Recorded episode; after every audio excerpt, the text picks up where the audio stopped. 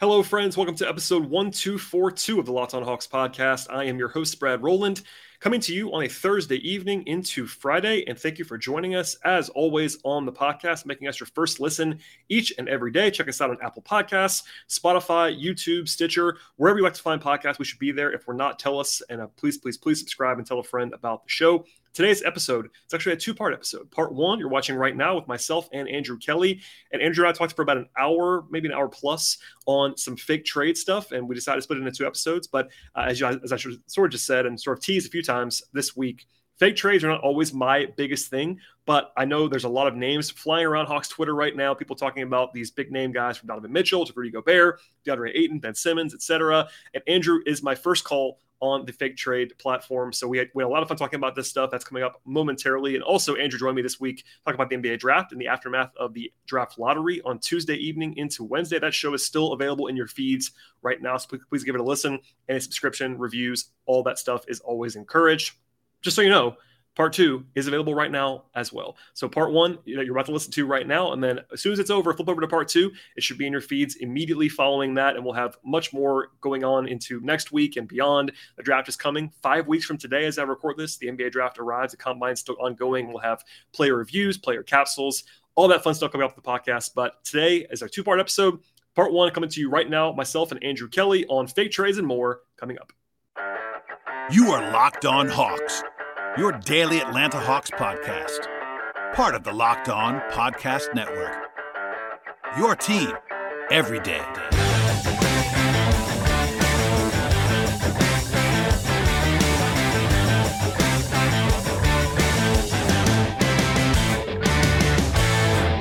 I am joined once again by my friend and a friend of the podcast, Andrew Kelly. Uh, as I sort of teased on our last discussion point on this podcast, the first person I thought of without I said that without any any hint of anything. The first person I thought of talk about fake trades was Andrew Kelly. Hello, sir.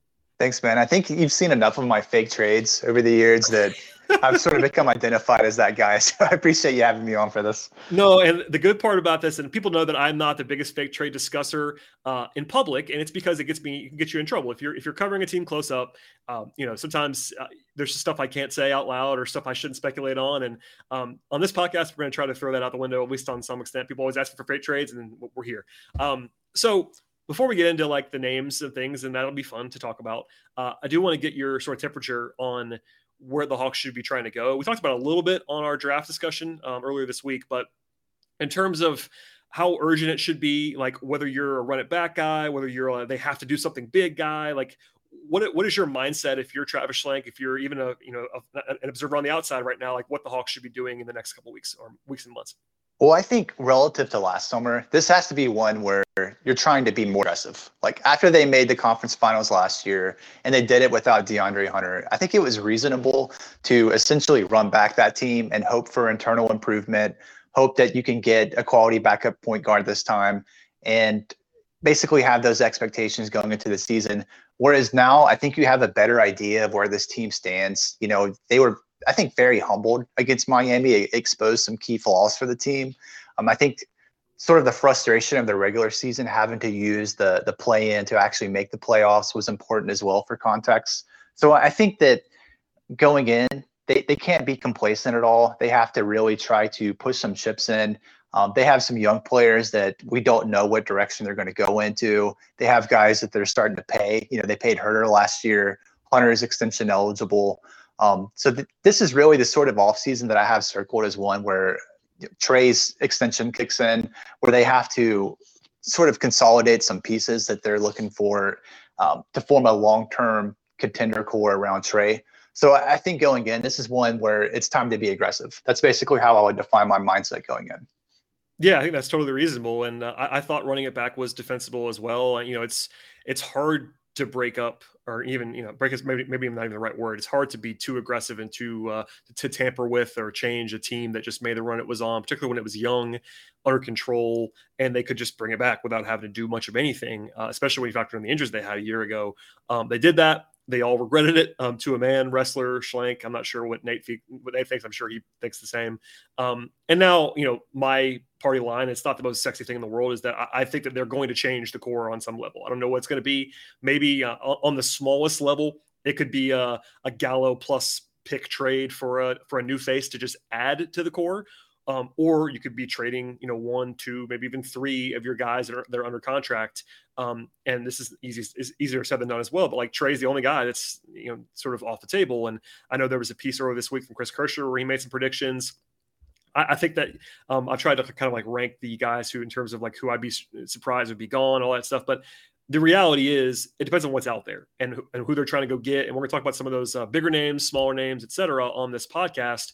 But you know, if you're Travis Schlenk, I have a, I'm sure they have an idea of what they want to do, generally speaking. But at the same time, it also, especially when we talk about the higher end names, is always worth rem- remembering like there are circumstances beyond your control. Like if you're, um, you know, if you're someone who loves DeAndre Ayton, uh, you probably love that Phoenix went out in the way they did because now he's probably more available than he was before. Um, obviously there are guys who might ask for trades. If you're someone who wants Bradley Beal badly or wants Donovan Mitchell badly, you need those guys to ask out because if they don't ask out, they're not going to get traded for the most part. Um, it's very interesting to kind of go through um, when the dominoes fall, how they fall. We're talking in mid-May, like we don't know a lot of this stuff, and we can't know a lot of this stuff. So it's all it's all it's all kind of hypothetical. But especially at the higher end, you can make offers and offers will be made will, will, be made, I'm sure. And Travis is not exactly shy about making offers and being aggressive, but uh, it takes two always. So like the even the best fake trade, you have to like understand it may not work for both teams because one team might not may not like the guys that you have. Yeah, we're we're completely on on the same page there, I think. And um, just as far as areas where I think that they need to clearly address, I think when you look at the perimeter defense and this team was bottom five in defensive rating last year. I think that's that's definitely an area that you have to circle in red that you have to improve. It can't just be one guy. Um, you need to get better there all around. I think um, so. That's an easy area, you know, draft or otherwise, where I think that they need to be looking for improvement. And then secondly, and this touches on what we talked about in the last podcast, but they have got to get another creator in. I think that Miami clearly exposed that weakness with the Hawks. It just seems like they don't have a guy that can clearly win in four on three situations over a full playoff series. You know, I, I think yeah. Bogdanovich has that potential at times, but Bogdanovich just, you know, this has been two playoffs in a row where he's he's struggled with injuries. And I just don't know that he can physically scale up to massive usage, you know, in a in a playoff context or he has to play 30 plus minutes per game. It just seems like he is going to get hurt, you know, frankly. Yeah. Um, so I, I, don't think that they have that guy on their roster clearly. Um, Huerter, I think, is a good secondary creator. He's a good decision maker. He's good at linking plays together, but I don't think he can scale to high usage. Uh, DeAndre Hunter, um, I, I think that overall, I, I am pretty optimistic as far as his actual shot creation. I know he took a step back this past year, but I think we saw in the last game too. And I don't want to harp on the last game too much, but I, I, think that he, he does have that upside at least. But the passing isn't there. The the the handle clearly took a, a step back. Yeah. Um, so they've got to get somebody else in who can win in those advantage situations and take some heat off Trae. I think that's going to be something that he's going to be pushing for internally. I think that's something that's clear to Travis, and I think it's clear to Tony that they have to be able to get a player like that. It doesn't necessarily have to be a superstar. Uh, you know, if you look at Dallas, for example, like they have Jalen Brunson and they have Spencer Dinwiddie. These are guys that can drive, they can collapse the defense, they can take, you know, some pressure off of Luka so he can get breathers in at time. The Hawks just don't consistently have that guy. So I think they have to be aggressive in trying to find one like that in the offseason. Today's show is brought to you by Truebill and free trials often renew without your consent. If you don't know that, it's actually because it's a business scam. It's out to get you. Do not let corporations pocket your money out of their own greed. Instead, download Truebill, to control of those subscriptions. Truebill is a new app, helps you identify and stop paying for subscriptions that you absolutely don't want or don't need or even forgot about entirely, which happens to me sometimes, to be honest with you. And on average, people save up to $720 per year using Truebill. Truebill makes it incredibly simple when it comes to canceling subscriptions that you actually don't need. And that's important because companies make it very hard to actually cancel on purpose. Link your accounts together. Truebill will cancel those unwanted subscriptions in just one tap. And as someone who manages a ton of this stuff from the sports world into the entertainment world, podcasts, all that stuff, it's very, very important that you have Truebill, and it's awesome for me. I highly recommend it at the highest levels. And Truebill has 2 million users, actually more than 2 million users. And Truebill has also helped people save more than $100 million overall. Do not fall for those, for those subscription scams. Instead, start canceling right now today at truebill.com slash locked on NBA. Go right now to truebill.com slash locked on NBA. Could save you thousands each and every year. One more time, that is truebill.com slash locked on NBA. Today's show is brought to you by Built Bar, and I absolutely love brownies, but actually, you know what's even better than brownies? Brownie batter. Sometimes I just eat the, the batter itself when I'm making the brownies, and if you could just imagine that now, eating it off the spatula and getting that badly needed protein in the process, you're in luck because Built Bar has a new creation. That's one is actually better than ever. It's the brownie batter puff. You heard me right. The puff takes protein bars to a whole new level, and they're available right now at built.com. You haven't tried the puffs yet, overall, I don't know what you're waiting for at this point. I've been telling you for a while. It's time to check out the puffs overall and really everything at Built Bar. With 140 calories, 17 grams of protein, only 7 grams of sugar, brownie butter puffs, brownie batter puffs, I should say, are the perfect pick me up for any day. All built puffs have 100% real chocolate on the outside. That means that means with built, you can actually eat healthy and enjoy doing it in the process. They have collagen protein, which your body can absorb more efficiently, and they have tons of health benefits. The brownie batter puffs will have you completely forgetting that you're actually eating a protein bar. You don't need to pinch yourself. It's actually real life and the way it tastes, and it's also quite healthy in the process. Go to built.com right now to get brownie butter puffs. And when you get there, use the promo code LOCK15 on your order. If you do that, 15% off on your whole order with Built Bar. Built.com, promo code LOCK15, 15% off at built.com. I, I agree. And, you know, part of the challenge there is that it's sometimes easier to find guard size players that can do that. Um, but when you have Trae, it is a little bit harder to do that when you have to pair him defensively with those guys. You know, a lot of the guys that we'll even talk about today, it's different if you're a star. Like it's, it's obviously easy to make an argument for Donovan Mitchell because he's an actual star. But the the tier down from that, the two tiers down from that, it's kind of a tough fit with Trae because if you factor in most of those guys who are 6'2, 6'3, 6'4, who are really effective scorers, are not great defenders or they'd be stars. You know what I mean? So it's like there are some team building challenges there, but I, I totally agree that uh, even beyond just shot creation, because Bo can get a shot off, but he's a jump shooter. They don't they don't have guys who get who get down can really get downhill either. Like Hunter has a little bit of that in him, attacking the rim off of you know rip throughs on, on that kind of stuff as well. But they don't have anybody on the roster other than Trae that can just like with their handle, with their speed, with their aggression for the perimeter, get to the rim and collapse the defense. They just don't have that guy. And it doesn't have, I mean, it's obviously you want all those things wrapped into one when it comes to perimeter shooting and getting downhill and finishing all that stuff. But they don't have anybody that can do that. And it's kind of, uh, it is glaring. We, we kind of knew that, but when you have, a, when you're facing a really good defense that can make you one dimensional, it becomes even more obvious. And, you know, you know, it's worth noting that this team was good at times against like Milwaukee two years ago in the playoffs, but Miami switching and all that stuff kind of exposed what they didn't have. And I think we're on the same page with what they actually have to get along the way. Um, I, I'm, I'm, kind of sort of deciding on how we want to start this conversation because uh, I kind of want to just open it up to you and uh, and ask you who you who, who, we should talk about because this is kind of this is kind of your area of expertise. Um, but I, I, do I do want to throw one at you now to start with, and it's because uh, at least in my mentions, it's been the most popular one the last couple days, and it's DeAndre Ayton. Um, just because of the way it ended in Phoenix. Uh, and I think you saw this too. Hawks fans were already kind of, I'm not sure if obsessed, but they were certainly uh, interested in DeAndre Ayton even before this. And then he gets benched in game seven. He's uh, he's a free agent, of course, which means, by the way, anybody that's a free agent on this list, from Ayton to uh, Zach LaVine or anybody else, has to be a sign and trade. That's, those are always tough. But uh, have you seen the uptick in Ayton uh, discussion that I have? Yeah, I think so. And I even saw a clip from from Woj just discussing potential availability for him. Um, it seems that you know he's a productive number one pick, and productive number one picks typically get a max deal. You know, it, it, Andrew Wiggins got a max deal before he was even clearly good. You know, so it's reasonable to expect yeah, that DeAndre Ayton would want the same thing. Um, so if the Suns are unwilling to go to a full rookie scale 25% max with him, um, it's reasonable that some other teams that are willing to give him that could could come into the picture. And after the meltdown they had against Dallas, I mean, I, think that they have to be asking bigger questions about this core and where they're going going forward. So it would not surprise me at all to see Ayton come available. As far as the Hawks in particular, I think that there's a lot to like. You know, uh, one of the things that really stands out about Ayton is that he's improved his defense substantially since coming into the league that was one of the biggest questions people had about him as a prospect is just the consistent motor and willingness to do so.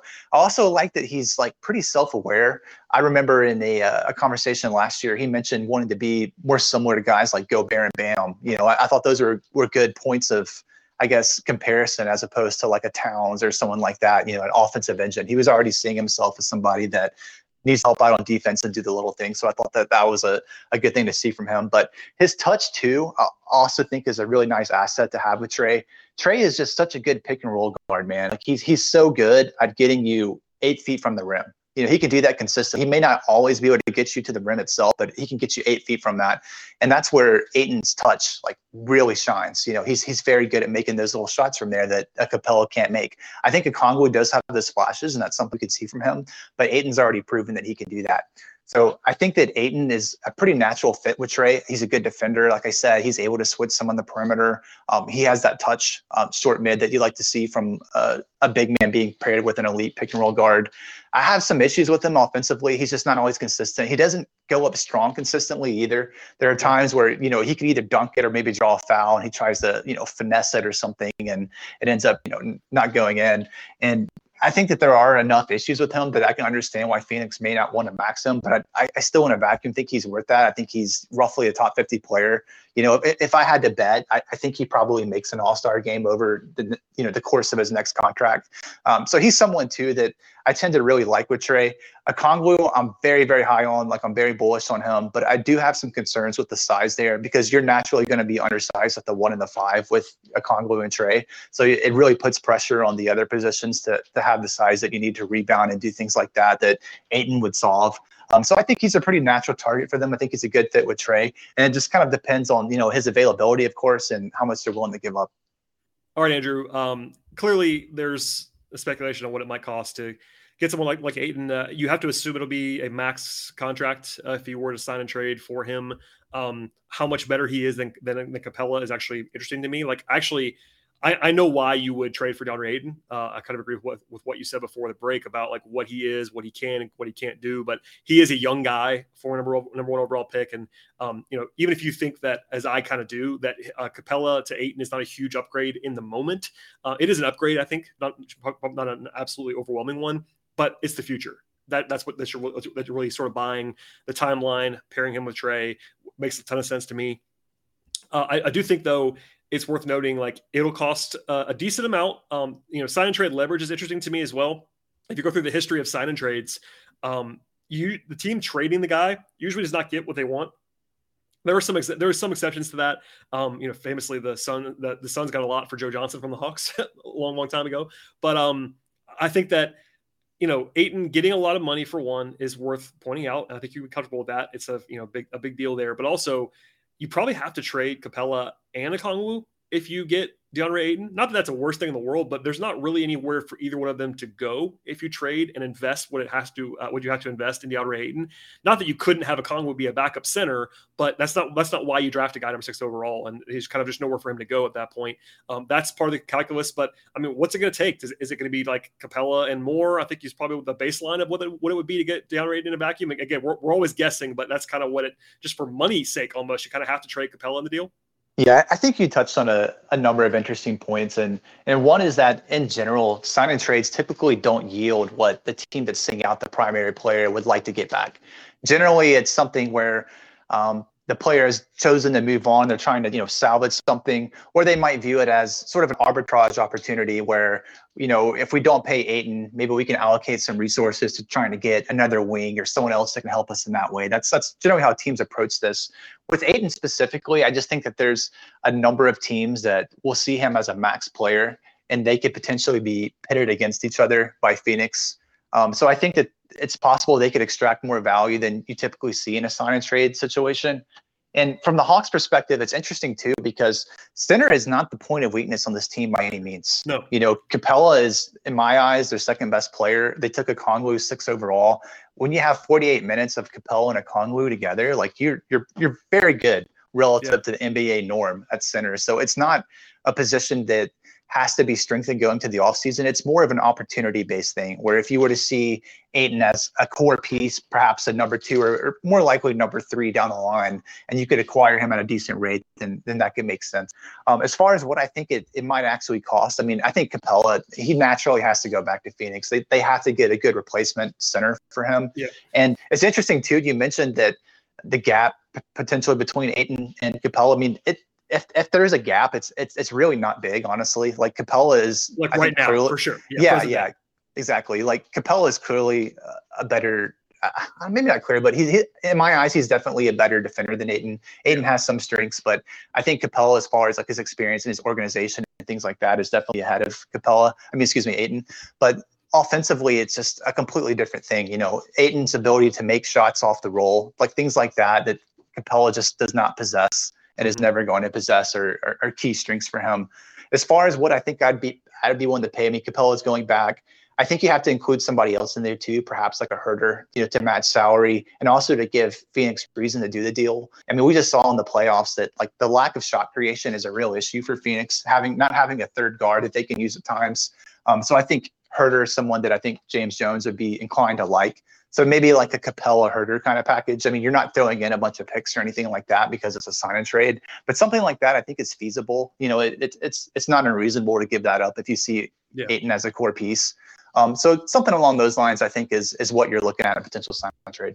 Yeah, I think that's that, that. That all makes sense to me. I, I'm sure that you know if if Ayton was under contract already and being traded, the, the Suns probably want to get more than that for him realistically. Yeah, then picks are coming in. Yeah, yeah if, if he was but, already signed. And that's that. That's the crucial distinction here is that you know the Suns don't have a ton of leverage. And again, because this basically means anytime if they want to sign and trade him, it's basically that they don't want to pay him. Like that's the thing. They they kind of that has to become kind of known on some level.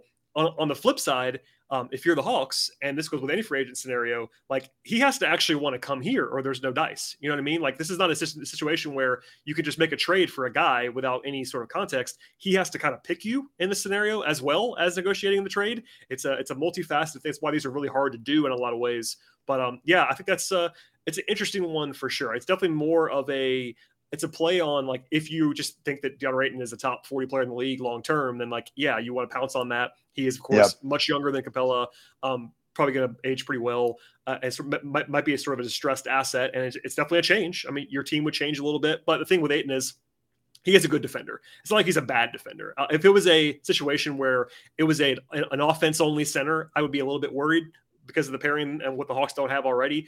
But he's a pretty good defender. He's not, I, I, I agree with what you said before. I think Capela is better right now defensively than Ayton is, but Ayton's a positive defensively. So I think you know you can get away with that. And um, also, as mentioned before, if you did, let's just say, let's just say we called in the trade Capela and Huerter for Ayton you could then, and I think you probably should then turn around and try to get what you can for Okongwu and try to make your team better that way. And that would be an interesting sort of yeah. uh, way to kind of replace, maybe, maybe not, maybe not replace Huerter, but to get you some more juice on the perimeter somewhere in exchange for Okongwu.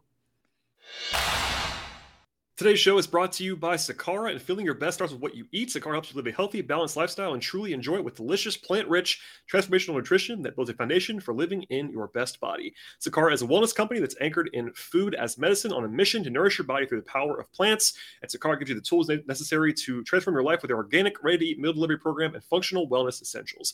They have nutritionally designed, chef-crafted breakfast, lunch, and dinners and they're made with powerful plant-rich ingredients that help you boost your energy, support your digestion system, curb your sugar cravings, and eat and get your skin absolutely glowing. Plus, it's all delivered right to your door in a ready-to-eat package.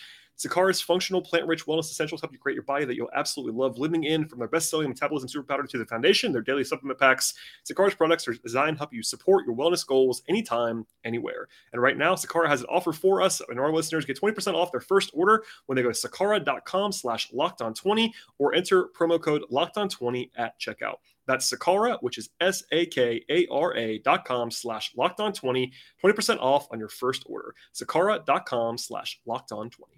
Yeah, I'm with you. And another point of interest too is that Ayton rebounds too, and that that's an yeah. important thing when you look at the Hawks team. They really they really re- require like Capela to almost be like a champion on the boards, you know, to really dominate is. that himself. and he is, and he is yeah. you know, obviously Collins rebounds. I mean, depending on how you see his fit in the roster long term, but the rest of the guys, like you know, Hunter is honestly an embarrassing rebounder. Like he doesn't give you anything. Huerter doesn't really give you anything. So I think that's a key area too, because Okongwu has not really shown that ability, and I know that that was singled out as an area of improvement by Schlenk, uh, mm-hmm. uh, but it's not something that you can bank on. So I think that that's a key area too. You know, it's it's it's maybe more minor in, the, in as far as like big picture, but when you look at how like the roster is constructed, and you can only change so much at the end of the day. You know, you know, like I, I think that that's something that he can, he can really like uh, add to the team. Yeah, I uh, I agree. Um, feel free to add anything else that you want on eight, and If not, I, I want to kind of pair him with Gobert because he's of course the other uh, prominent potential big man target. Again, same thing we talked about before. Center's not only a point of need for the Hawks, but Gobert is a defense unto himself. Basically, uh, you saw what uh, Utah's perimeter defense is capable of in terms of the negative, but he has somehow been able to drag that team to a top ten defense every year, kind of by himself. And I know Gobert is not the most popular player in some circles, but he is an awesome defender and uh, could be available, particularly if Mitchell uh, stays in Utah. Uh, is he on your list of uh, at least semi intriguing guys, or is that one where you would not uh, go that, go that direction? Well, I think he is, and I think you kind of made the case for me. I mean, when you look at the personnel that Utah has as far as perimeter defenders, like this is among the worst in the league, in my opinion. I mean, Mitchell has clearly regressed as a defender.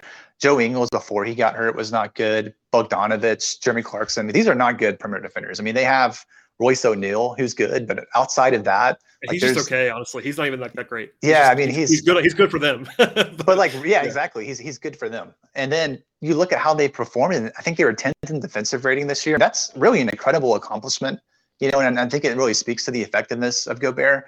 Um, so with him, I, I think that he's honestly underrated. I mean, he's probably perennially underrated, at least during the regular season, as far as like how he can help your team um, sort of gain a cushion as far as playoff seeding. And I think from the Hawks' perspective, I mean, you also have to consider that they needed the play in to make the playoffs this past year. You know, yep. they, they are not a team that should basically hand wave the you know the prospect of adding a floor raising type player. You know, I, I, think that's an important thing to consider. They were bottom five in defensive rating, and this is a player that's perennially churned out top 10 defenses as uh, regardless of perimeter defensive talent on him. So if he's somebody that could potentially push them, you know, just into the top half of defense with your, you know, your top five offense that you're going to have with Trae Young, then that's that could arguably be the difference between being, you know, a seven, eight seed type team versus being like a four seed. You know, that, that that's that's a big deal. It helps you with fatigue on Trae if you have, you know, you're not fighting to get to the playoffs in March every year. So I think that's something that's important to consider. Um, but yeah, I mean, Rudy to me is a, a perennial top 25, top 30 player. Um, this is a guy that's won three Defensive Player of the Years. I believe he's made four All, All NBA teams, and nobody else on the Hawks roster can you know, sniff those from like an accolade perspective. Like nobody else has come close to that. Um, I think he's undervalued again just because of you know some unfortunate playoff exits, which he hasn't even had a lot to deal with in, in most cases. You know, you know he, he's not defending Jalen Brunson on the perimeter like Donovan Mitchell is. You know, that's that's not something, you know, he has to help when Mitchell gets burned and then that creates a ripple effect throughout the defense. But um, yeah, I, I, think that obviously he doesn't really align, you know, time wise that, that you would like with Trae. I mean, he's entering his his 30s now. Um, he's on a super max contract that has to be considered. I mean, we're talking major money, like major 40 money. million plus, like yep. in, in annual value. Again, it's not a position that they really need to strengthen. They're already strong there. But it's like, you know, if you can get a top 30 guy at a reasonable price who's also a good fit with your best player. I mean, if you have Trae Young and Rudy Gobert, like how is that team not good? You know, like how do you how do you have one of the best offensive players in the league and one of the best defensive players and not have a good team? Especially when they're, you know, synergistic as they are on offense. Like Rudy with a passer like Trae, I mean, he could average 17 or 18 per game on a you know 70% true shooting percentage, and that would not surprise you. Um, so I think he has to be a natural target, even if he might be lower as far as you know, like solving the creation issue and, and, and things like that. But I think you have to at least consider Gobert. All right, Andrew. Uh, to the point about Rudy, it's a lot of money, like you said. It's like 170 million over four years. Like it's a lot. It's a super max deal. Uh, yeah, it's a lot of money. That's that's worth pointing out. Um, and you, you, talked about his age too, just to, to kind of round that off. He'll be 30 in June, which is, you know, I think he can probably last uh, as a good player in, for the whole contract, but it's almost certain in my mind he will not be earning, quote unquote, all of his money at the end of that contract. It'll probably be a negative at the end. You could also argue that it's probably, maybe even a positive. That's how good he is right now, um, just early in the contract. But, uh, you know, your point there is a great one about him like being more of a floor raiser, and it's that. Um, and I know a lot of people want to you know aim for upside, and I I, I kind of lean in that direction as well. But there is something to be said for, you know, I, I, cannot imagine like you just laid out a scenario where if both guys are healthy, if you have Trae Young and Rudy Gobert, you're going to be a good team every season, basically. Uh, and that obviously the Hawks were you know decent to good for most of this most of this year. And as much as I love Capela, Gobert is better than Capela, uh, and they're very they're similar in a lot of ways. But Gobert is better on both ends of the floor in my mind. I think Gobert is an underrated offensive player as well. Like he's a really yeah. really really efficient offensive player. And I understand he has no bag if you want to say it if you want to say it that way. He has he doesn't do anything else except for just kind of kind of catch and dunk. But he's a fantastic lob threat great rebounder, etc. He's basically just you know 120% of Capela uh, on every on both directions. So like I, I, get why people wouldn't necessarily love that, and I'm not exactly the hugest fan of doing that because I do think that it might cap your ceiling. Is kind of where I want to get to now on Gobert, and we'll get, then we'll go from there. But I think that's a move that if you are a fan that is really just insistent on look, all I want is the best chance to win a championship that isn't the move for you. I don't think. I think Gobert is a is a floor raising move to make you really good and you be per- perennially really, good, but there's the risk, if you want to call it that, of being the Jazz, of being a team that is uh, a 50 win team every year, which there's a lot of value in that, or being, let's just say, you know, there's been various Hawks teams that have been similar to this, where like they were going to make the playoffs every year, it'd be a top four seed, top five seed, but they probably were going to win a championship. And that might be what you have if you trade for Rudy Gobert making 40 plus million dollars a year. And there's an argument for that too, to be good every year. But like, I think Hawks fans, when, when they started this rebuild, when they, when the team started the rebuild, they kind of just said, look, we, we want to aim higher than that. And I, am not sure that's what you're doing if you're trading for Rudy Gobert. Yeah, all of that I think is like very reasonable. Like there's, as far as like ceiling capping, I, I think that there's an argument to make that with the right kind of roster construction, that Gobert could be a very valuable, like, you know, final center if you have the right players around him. I think we go back to what I said at the start of the podcast. The biggest issues they have are they need to improve their perimeter defense and they need to add another creator. And Rudy Gobert does not solve either of those problems and he's making a super max deal. So from that point of view, I can understand why he would be lower on the list of targets. I just think that the talent is is something to consider there, especially if you're trying to be a perennial team that, you know, can win 50 games and be in position to make, you know, a deep run because injuries happen in the playoffs all the time. You just never know how things might break your way even if you have a team that Middleton, yeah, it, like they probably win that series if they have Middleton. Like, yeah, I mean, even last year too, you know, if if the the Nets have either of their guards healthy. I mean, maybe they, you know, Milwaukee doesn't win a title, but you just never know what what could happen there. Um, but again, he doesn't solve either of the two biggest issues. But yeah, I mean, I, I think the Gobert. I, I think in general, people kind of know how it breaks down with him. You know that I don't think I need to add a lot more, but I just yeah. think that I just think that if you can get him for a reasonable price, you know, to get a top 25, top 30 player, like it just makes sense. You know, this is a three-time defensive player of the year on a team that was top, you know, bottom five in defense. Like, how does that not improve them? you know what I mean? Yeah, no, I so think it's one of those situations that's, that's where kind maybe, of where I stand on him. Yeah, I think it's one of the situations where where maybe he's not your number one plan, but maybe you get into late June yeah. and you're and you're Travis Schlenk and you realize that like what you actually want to do isn't available to you, and Rudy yeah. Gobert is uh, is available for a reasonable price, and you go do that. That does make sense. I'm not even I'm not saying you don't do it because I, I think we're kind of similar on this. Like he wouldn't be my priority at all. Yeah. But if you can get Rudy Gobert for Capela and a little bit more, you it makes sense. And also, you have more moves to make if you do that. Like you, you didn't address your shot creation issue. You have to try and find that yes. in another area. Yeah. I mean, maybe you need like a, a good like Hunter outcome, something like that, to to really unlock that high ceiling. But it's just like this team was in the plan again last year. I know they had injuries, but yeah, injuries no. are part of the game. If you have like a core duo of Trae and Rudy, like that team's going to be very good. You have to consider yeah. it. Yeah, I mean, in terms of team quality, obviously they made the conference finals uh, last season, but in terms of team quality, I think you're immediately the best team you've been on paper when you trade for Rudy Gobert. Unless you just give it an, an, absurd amount for him in the trade, that becomes different. But if you if you trade what I think is like a reasonable return for Rudy Gobert, you are the best you've been at any point in the last half decade at that moment in terms of like your actual team quality, and that that helps you. We'll see what if that's like actually on the table. And Utah is a great example. We talked about at the very beginning of this podcast, where like it could be they trade Mitchell, they could trade Gobert, they could trade both of them. I don't know what they're going to do. All right, that's it for myself and Andrew for part one. But as a reminder, part two is available right now. So flip on over there, part two in your feeds immediately. Check that out and be sure to subscribe to the podcast, tell a friend about the show, and we'll see you next time.